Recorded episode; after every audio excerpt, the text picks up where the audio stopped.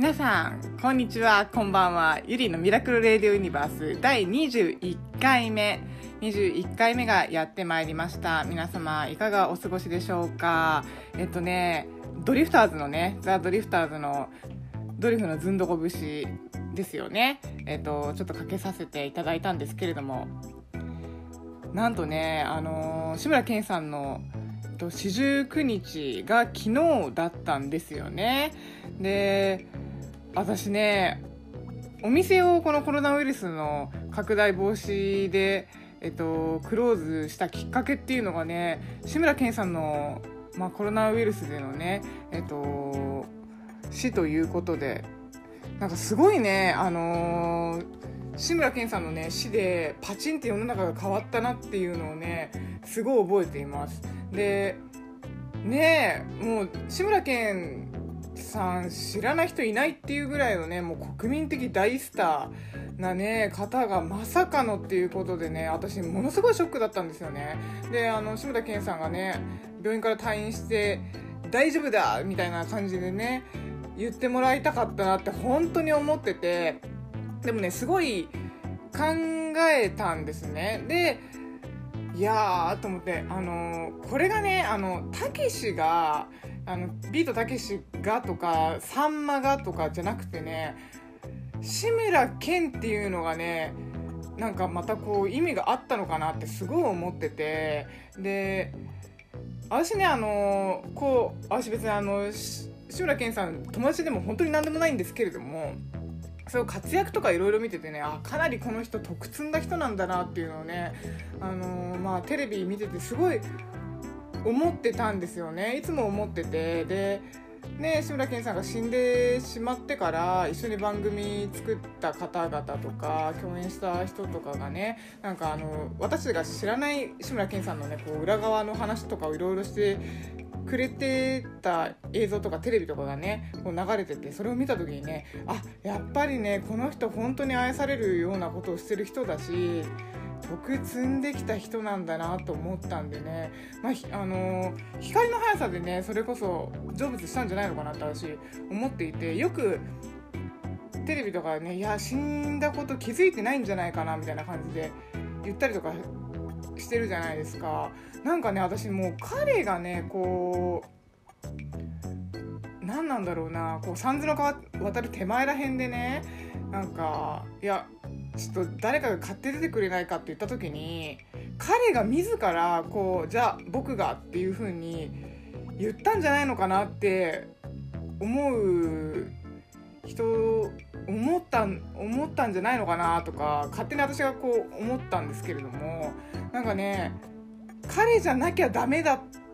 たこの詩はっていうのがねすごいあるなっていうのをね感じましたね。なんかすごいあの何て言うんだろう変な感覚変な感じになってしまうんですけれどもなんか彼じゃなきゃダメだったっていうのがねすごいあったんですよね。でそれでそこから国民がこうピリって何かがこう変わったスイッチが入ったっていうのがすごいあったんでうんなんかすごい本当に残念なんですけど志村けんさんほどのこう何か大きなものを持ってる人じゃないと世間がこう変われなかったのかなっていうのはありますね。であの後ねあお兄さんがこう遺骨をね抱いて家の前でこう立ってる映像とか見てた時にねそうあのー、これもねこの前話してたんですけども光がすごかったんですよね。でわーってこう映像で受けるものがすごいすごくてそれがあのマスコミのカメラのフラッシュとかそういうのじゃなくてお兄さんもすごい得積んだ人だったんだなってなんかそういうなんか何なんだろうそういうのをすごい感じました。そう。で私はねその志村けんさんの詩をきっかけにもうこれはちょっとねこう変わらなくちゃいけないなって思うのでお店をこうクローズしたんですけれどももうすぐねそれも緊急事態宣言ももうもうすぐ取れるということで6月の1日そう私のね誕生日からこれいやらしいよね。すごいいやらしいと思う。そうでもね私の誕生日からねあの営業再開しようかなって思っております。で営業時間もいろいろ考えたんですけれども2時から6時っていうね4時間のあのすごい狭い時間でねちょっとしばらくはやらせていただこうかなって思っております。でやっぱね今ちょこちょことは、まあ、原宿表参道もねザラがオープンしたんですよね。ザラが時間短縮営業でオープンし始めてちょっと人がねこう湧いてきたですけれどもやっぱりまだ緊急事態宣言中ということでそんなにあの前みたいな表参道とか原宿のねああいう感じではないんですけれどもこう人が戻ってなんか前みたいな感じに戻ると私もちょっと思えなくてあとプラスねやっぱりまだね感染を一番にこう考えなくちゃいけないっていうのもありましてまあその時間帯2時から6時っていうね時間帯でやらせていただこうかなとは思っているんですけれども、まあ、マスク絶対着用。でえっ、ー、と2人以上の来店その一気に来店はちょっとお断りとかかなでお店はねこう窓がたくさんあるんで全部換気してやろうかなと思っているんですけれどもそうそんな感じでね6月の1日からちょっとオープンしようかなと思っております。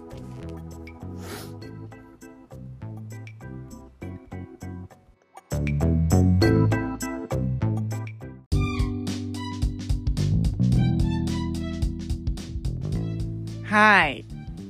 で、今回ね、えっと、まあ、ドリフターズ攻め、ザ・ドリフターズ攻めで音楽は選曲していこうかなと思っているんですけれども、そんな中、お便りがね、バシバシ、バシバシ皆さん、あの、届けていただいたので、今日はね、あの、お便り、また引き続き読まさせていただこうかな、なんて思っております。チョリース。えっとね、今日はですね、えっと、そうあの前回ねレディオで言った時のようにねビストロのキキさんにねいた時にキキさんのねスタッフが聞いてるよっていう風にね言ってくれてね、まあ、すごいいや本当にねいろんなところでねこう皆様がねあのわちきのラジオをね聞いてくれてるんだなと思ってねもう常に心がホットホットなねあの藤井隆現象が起こっているんですけれども、まあ、そんな中えっ、ー、とお便り新しい方届いておりますと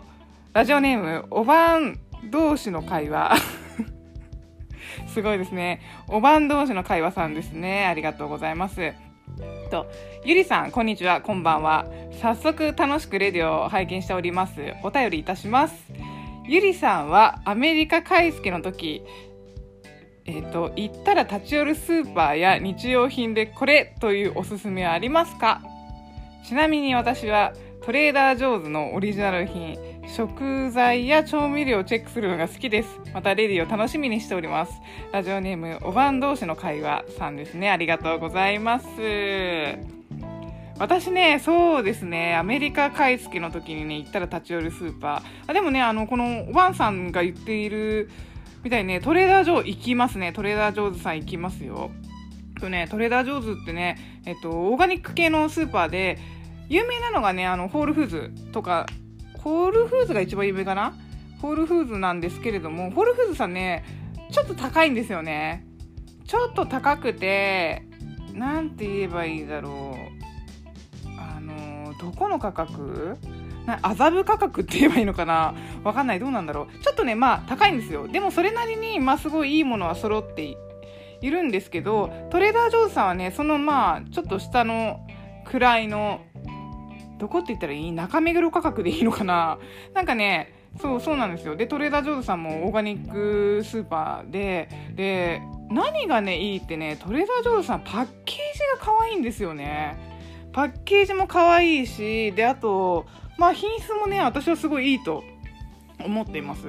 で、アメリカ買い付けはね、トレーダー・ジョーズさん、必ず私もね、行かせていただくんですけれども、あのね、おばんさんと同じでね、私オリジナル品、オリジナル品すごい見ます。で、トレーダー・ジョーズさんのオリジナル品ね、化粧水とかあるんですよ、オイルとか。で、ローズヒップウォーターローズ、ローズウォーターとか、あとそのローズウォーターのオイルがね、よくて私は買ってますね。で、その化粧品系もチェックするし、で、もちろん化粧品もそのオーガニックなんですよ。そう、オーガニックで。で、特にねカリフォルニアなんか行くとね日差しがすごいんでね私はあの一発目にトレーダー・ジョーズさん行ってねローズウォーター買うんですねシュッシュってやるミストみたいなやつをでそれをねもう常に車の中に置いておきますでカリフォルニアに日差しが本当にすごくて車の中でも余裕で焼けるんですよね。だから運転しながらねあちょっと顔カピカピになったなと思ったらそのミストをシュッシュッシューってやってね。でねあのローズの匂いとともに私は運転してキャリフォルニア州を駆け抜けているんですけれども。そうですね。であとね調味料。調味料もねトレーダー・ジョーズさんで私好きなのがありましてね。レモンペッパー。レモンペッパーのねこうミルミル付きのそうあの調味料は必ずゲットして帰るのとあとシーズニングペッパー？そうそれもね34本はね買って帰ります。34本買って帰りますね。何でも使えるんですよね。あとライムライムチリペッパーもね前回買ったしであとはねあすいませんね全部トレーダー・ジョーズのあのものになってしまうんですけれどもあとねナッツのねナッツのこう詰め合わせみたいなのがあるんですよね。なんかハイクっていう名前だったっけな？ハイクっていうなんかネームのででカシューナッツとかアーモンドとかあとチョコレートのチョップみたいなのが入ってチョップとみたいなのが入ってたりとかマーブルチョコレートが入ってたりとかあとレーズン干しレーズンがこうやって入ってるパックになってるやつがあるんですよね。それをね買って帰りますね。であとはねあのー、あれが美味しいって聞きました。トレーダー・ジョーズさんのね解凍してそれをえっ、ー、とあれなんですよね。クロワッサンのチョコレートが入ったクロワッサンなんですけれどもそれが冷凍して売ってるんですね。でそれを解凍してこう丸めてオーブンに入れるだけでもうふわふわですごいカリカリの美味しいチョコレートのクロワッサンが食べれるやつがあるんですよね。それもあるしあと枝豆のサラダですね。枝豆のサラダもあのサラダコーナーにあるしであとねトレダー・ジョーズさんのねトマトのスープが売ってるんですけれどもあのプラスチックの容器に入ってるやつかな。そう。でねそれがねがんに効くっていうのをね聞いたんですよね。そう。でえー、とか思って私毎回それなんなんかこう気になって普通にあトマトのスープだと思って買って食べてたんですけれどもあのカリフォルニアのロサンゼルスにいるお友達にそれを聞きましてね「いやゆりそれねがんに効くらしいよ」というのをね聞いてね、まあ、でも私がんではないんですけれどもねそうでもね、あのー、それを聞いたりとうんだからあのトレーダー・ジョーさんは私かなり推しのスーパーマーケットです。であとホールフーズさんですねホールフーズさんはねあのサラダバーみたいなやつがあるんですよね。テイクアウェイのボックスもらって。そう。それも好きだしあとねあとは昆布茶。昆布茶は絶対買いますねあっち行って。で昆布茶もあれなんてやつだったっけな。なんて何種類かあるんですよ。で昆布茶、まあ、紅茶きのこですよね。でちょっと味がついてるやつで。そうでデトックスにねいいっていうのでね買い付けに行ったら多分56本いやもっとかな飲んでるんじゃないのかな。そうそれを買ったりとか。あとねあとねホールフーズにねあるねキャンドルがめちゃめちゃいい匂いのやつがあって。そうそれはねちょっと高いんですけど1個だけ買って帰ってきてます。サンダルウッドのね匂いがするウッド系のやつがね売っていてね。それかな。うん。逆にねちょっとあのおばん同士の会話さんにね何を何をいつも買ってるのか食材とかすごい気になる。ね。そうでもアメリカってね本当にスーパーマーケットね種類がめちゃめちゃ豊富なんでね私ももっとねいろんなもの冒険したいなって思ってます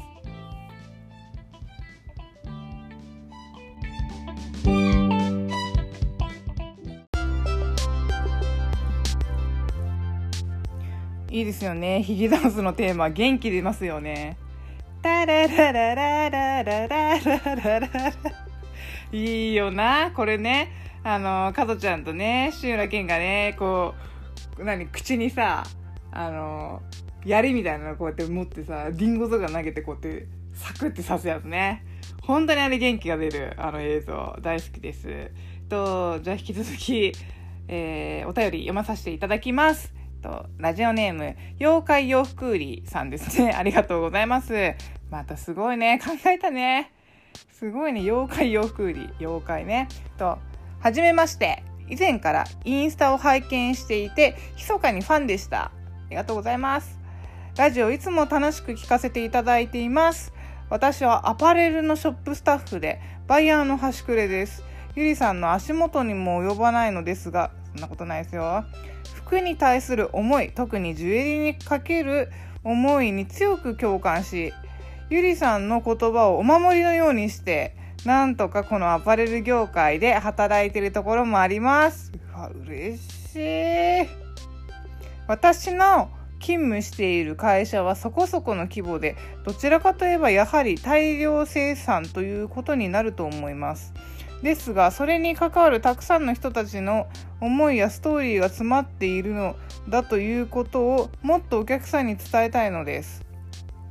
そのストーリーや作り手のマインドに共感や感動を得てお買い物してほしいと思うのですが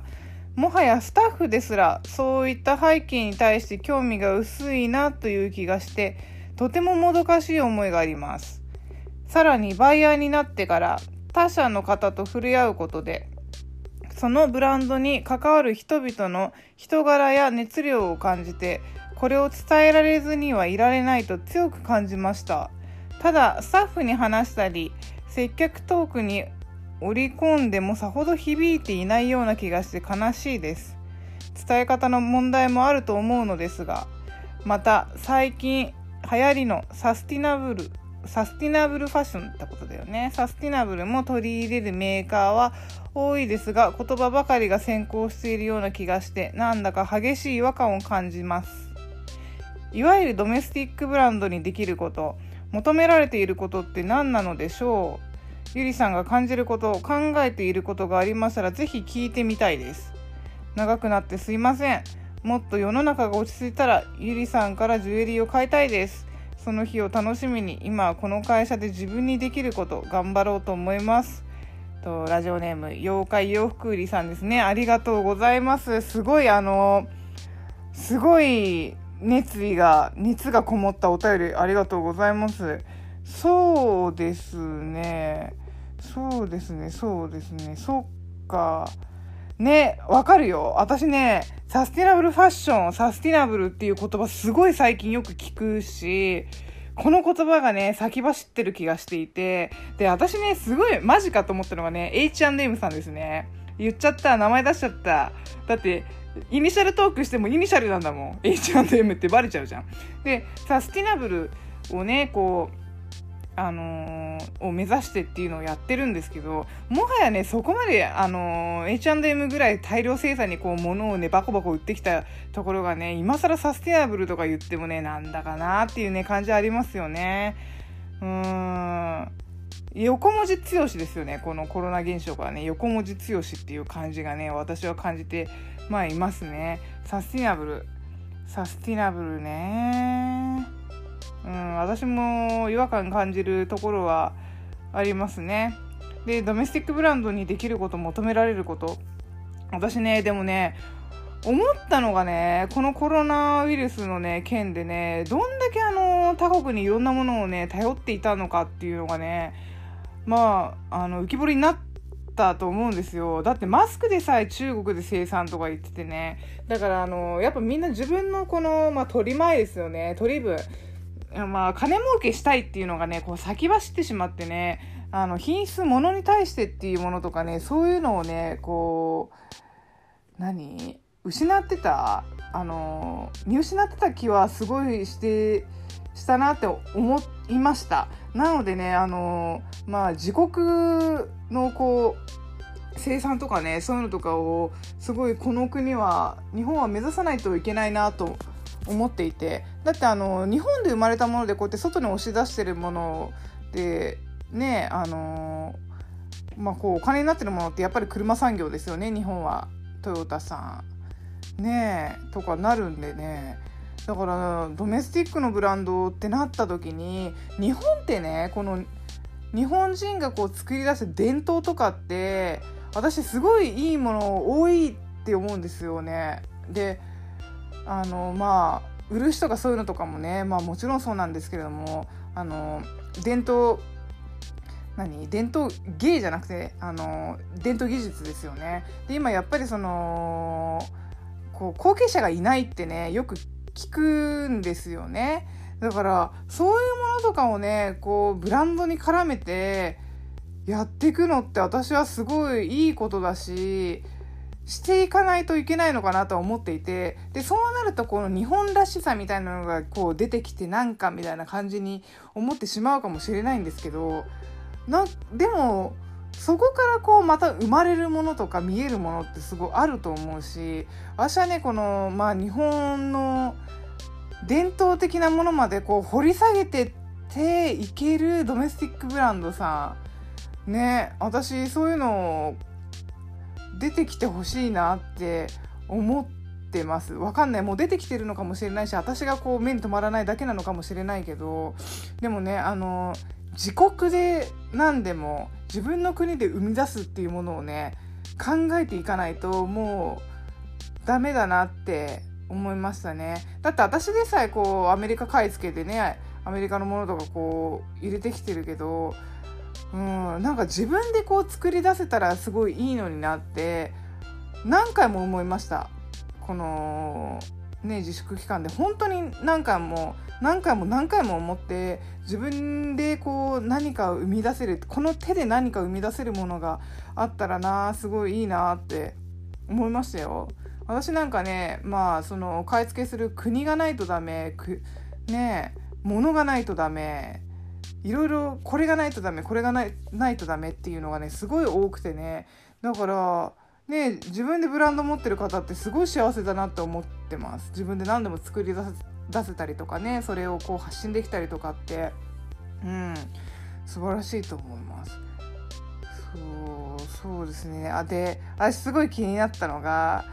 こうもはやスタッフですらそういった背景に対して興味が薄いなって感じているとてももどかしい思いがあります。でこの方ねあのー、書いていただいているんですけれども、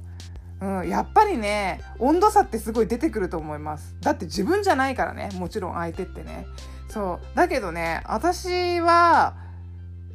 こいつ何言ってんだろうっていう風に思われてたと思います当時からも。私のこのなんかなんかずっとあいつ言ってるわとかそうだけどねやっぱこうやって私は言い続けてきて何あの妖怪洋服売りさんにこうやって響いてるってことは私はこう伝えてきて間違ってなかったなってこうやってお便りもらって思ってるわけなんですよね。でやっぱねこれ意味がないのかなどうなんだろうなって思ったりもするかもしれないんですけどでも言葉に出して言ってってください。言霊って本当にあるんでねその言葉に魂が宿るですよ。言霊って言葉がある通り本当にあの自分の熱意とか情熱があってこう発信していけばそれに乗ってね言霊って絶対にこう乗ってくるし相手に刺さると思います。で現にねこう刺さってくれているんで。なんでね自分の好きなこととかそういう情熱があることとかあのね熱心に私はこれを伝えたいってわーってなってることはもうあの諦めずに言い続けてきてください。それはもう私自信持って言えます。絶対誰かが聞いてるし誰かが見てるし誰かが絶対についてきます。なんでねあのー、ね好きっていう気持ちがあれば絶対に続けていける。絶対に大丈夫。絶対誰かが見てくれる。絶対誰かがついてきてくれるっていうはい。ことは私はもう絶対的に約束してこれは言わさせていただきます。うん、なんで大丈夫です。あのー、そんなに思い悩まないでくださいね。私は私は感じてますよ。大丈夫です。私は見てますよ。妖怪洋服売りさん。どこのブランドかすごい気になるけど、いつか私はあなたから商品を買いたいですってこのお便りをもらって思いました。はい。なんでそうですね。落ち着いたら見に来てください。うちのお店。ジュエリーめちゃめちゃわさわさしてあるんで。そうなんですよ。あの、この前もねえっと私の大好きな涼子さんからねあのスティーブの作品とかをねこう送っていただきまして。そう見ててねあのスティーブの作品とかも私がよくつけてる赤サンゴのねこうピアスとかもターコイズと赤サンゴのやつがね並ぶんでめちゃめちゃ推しですよ。めちゃめちゃ可愛い。この夏絶対誰か取り入れてほしい。買ってほしい。だってめっちゃ可愛いんだもん。そう。そんなこんなでちょっと私もねあのジュエリーの番宣をしてしまったんですけれども。はい。ありがとうございます。妖怪洋服売りさん。なんか私もパッションがこのなんかちょっと同じね同じ気持ちで熱いものを伝えていこうぜ。好きなものに対してジュエリーに対してヴィンテージに対してっていうのをねちょっと私も心がわさわさしました。ありがとうございます。素敵なお便りありがとうございました。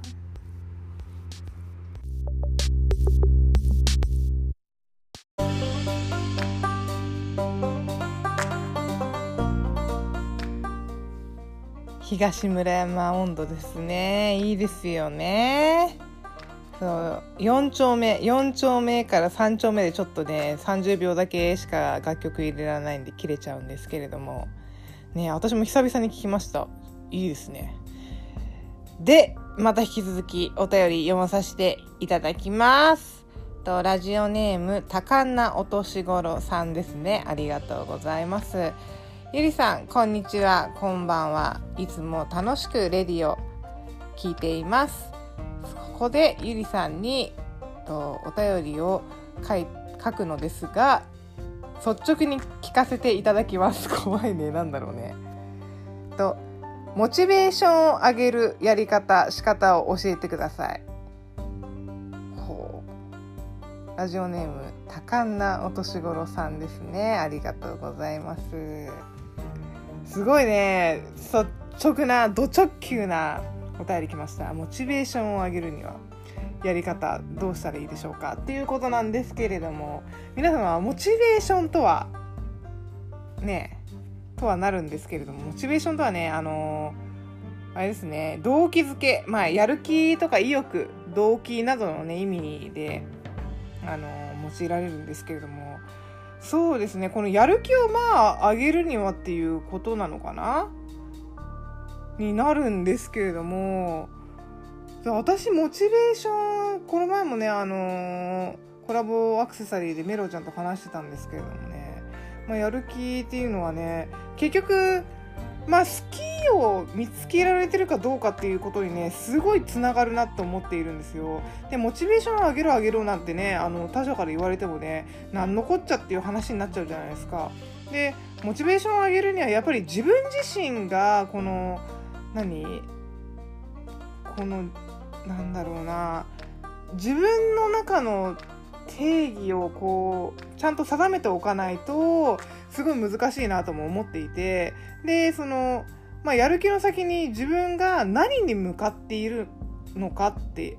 いうことですよね。で、何に向かっているのかっていうのって、やっぱりこの好きなものが何なのか、その目的がそこにあって、っていうことを考えないといけないんで、まず、モチベーション、モチベーションって言ってるけれども、ちゃんと好きなものが明確に決まっているか、それに例えば近づきたいとか、それをやりたいとか、だから分かりやすく言ったらあのまあお店をこれからオープンしたいと思うんですけれどもなのかな？お店をオープンしたいっていうこう目的やりたいことがあってそれに向かってこうこの何？やる気を出すモチベーションを上げるとかってなると多分すごいスムーズにいくと思うんですよ。もうお店を絶対やるからそのこの何て言うんだろうな。何ていうのこう先あ先じゃない。えっ、ー、とあど忘れしちゃった。何て言うんだろう。えっ、ー、と逆算ですよね。こう逆算してこうオープンする日が何々何日っていうことをもう定めておきます。ってなって。でそれまでにはこういうことをしなくちゃいけない。買い付けに行かなくてはいけない。で内装もやってこうこうやってこうこうやって。でちょっとお金のこう堅苦しいこともやってっていういうことをこう設定したらモチベーションって上がりません？ねえなんかワクワクするでしょ？でその好きなことをみがある目標に向かう。でワクワクするってことがねものすごくそのモチベーションを上げる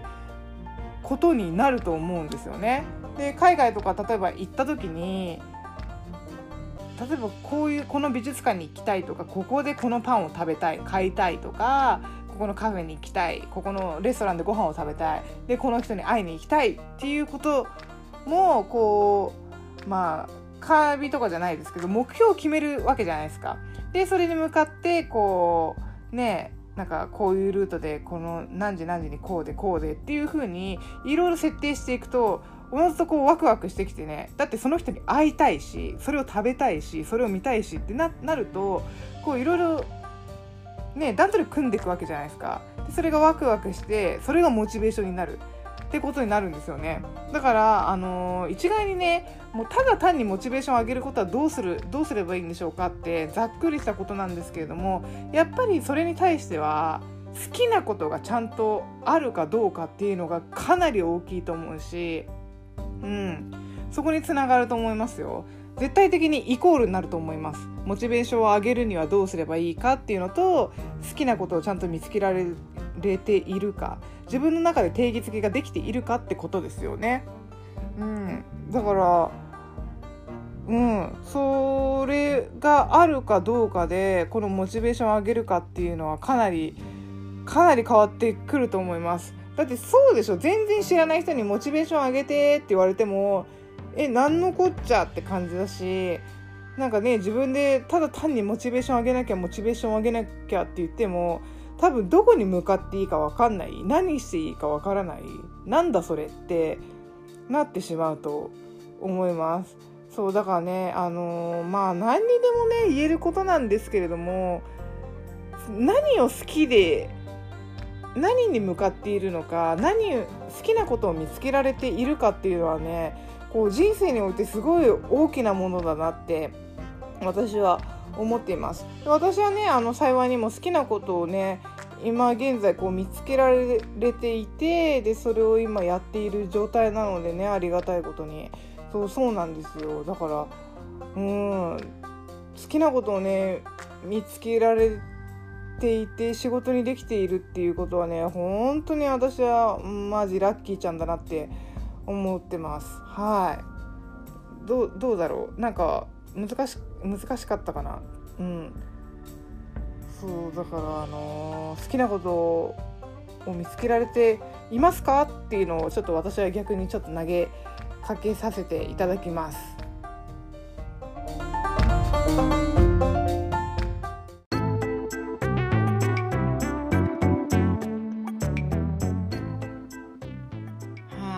でねちょっとね私事なんですけれどもねちょっと私のぼやきっていう感じになってしまうんですけれどもね最近あのまあインスタグラムにもね投稿させていただいたんですけれども私ねあのコロナボケっていうのがすごくて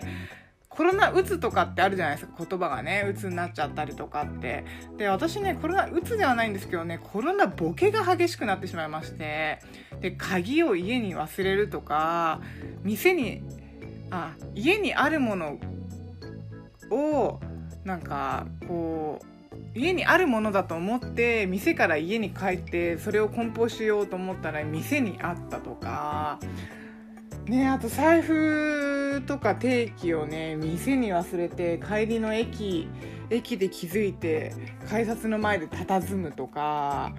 そうなんかねもうなんかほんとそういうボンミスが多くてですね。ちょっと嫌になっちゃってで、まあ、気が緩んでんだなってい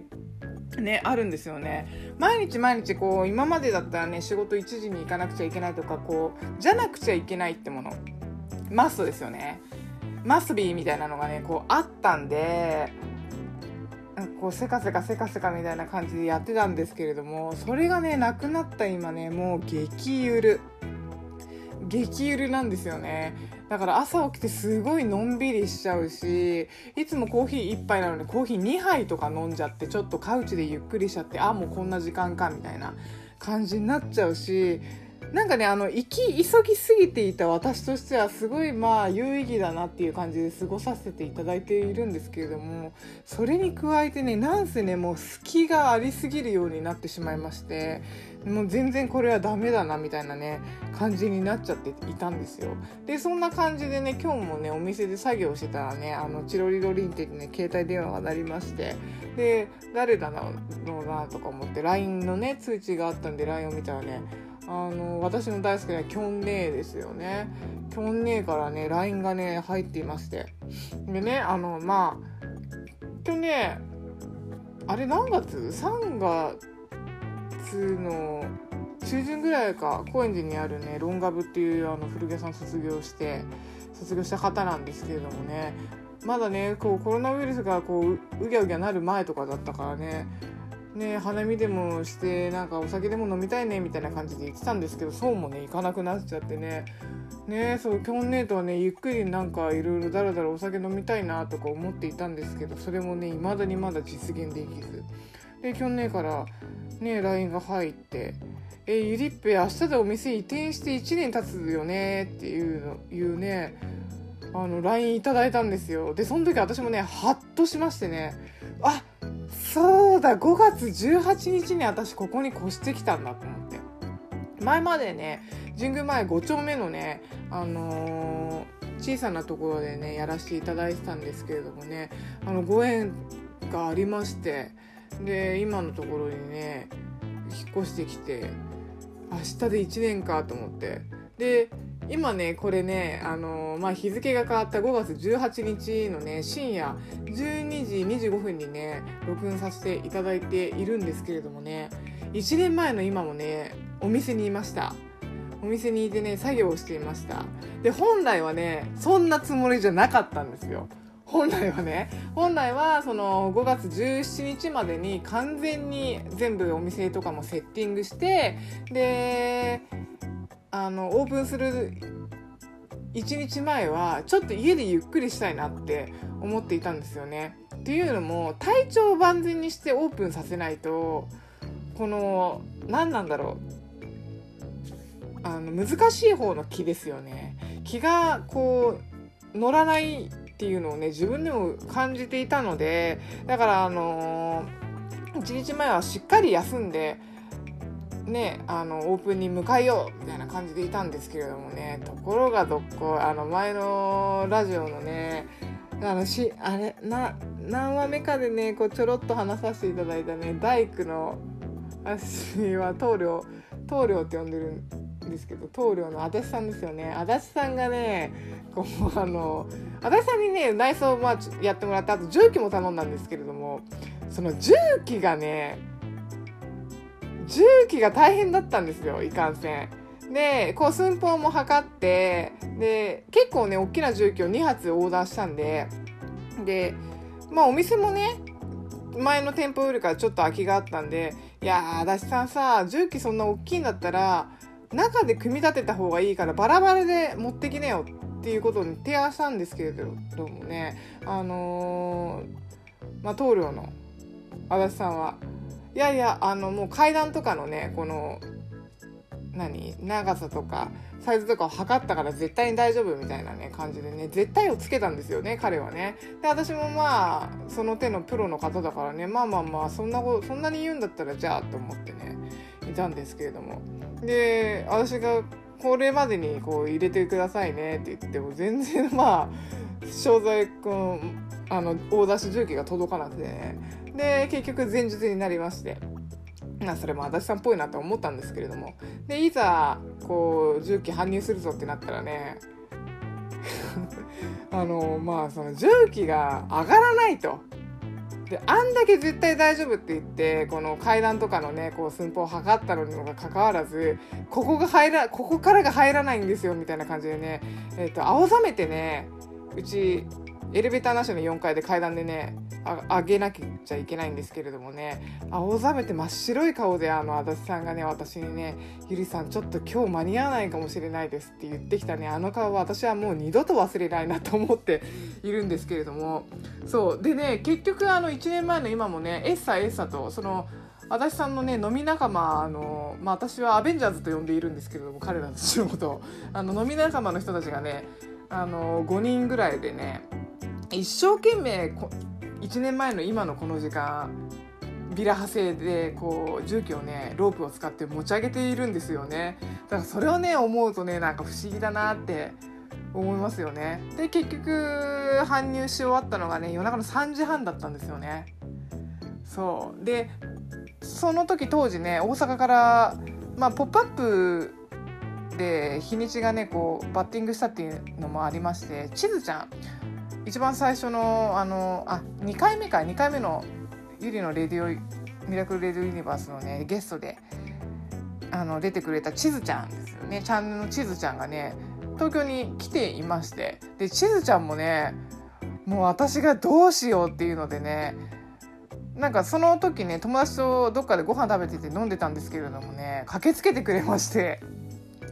そうなんですよ。で駆けつけてきてくれて私のご機嫌を取ってくれたりとかね。あのお店こうしたらレイアウトこうしたらええんちゃうみたいな感じでねいろいろ相談に乗ってくれてまして。そうなんかね1年前ものすごく私疲れて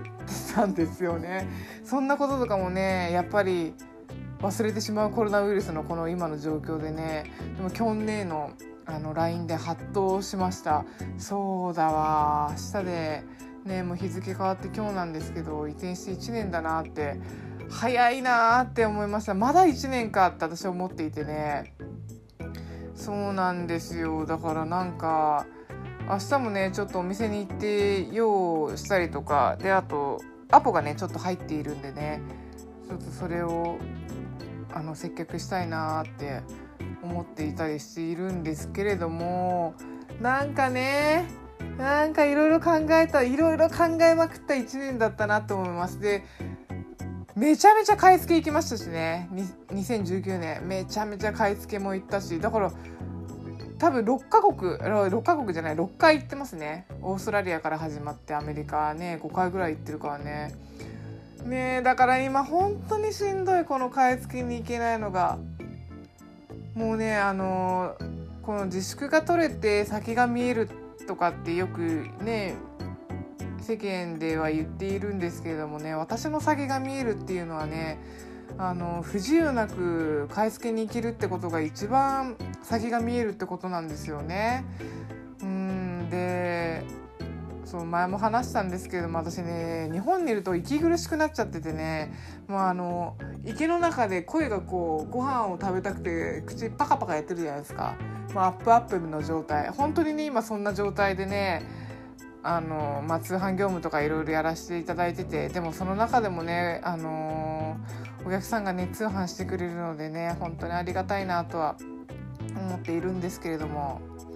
そうなんです。なんかねえ1年1年マジ駆け抜けたなっていうのがあるし1年前の今私はもう眠いよしんどいよもう直してくれたんだよ足立さんっていう風なね気持ちの夜を長い夜をね超えてた気がします。でもねそんな足立さんもですねあのいまだにちょろっとねインスタグラムとかでコメントくれたりとかねそうメッセージくれたりとかしていてまあ足立さんも元気でやってんのかな？ね。そうだからまあいろいろありましたよね。あ人生に歴史あり1年バージョンなんですけれども。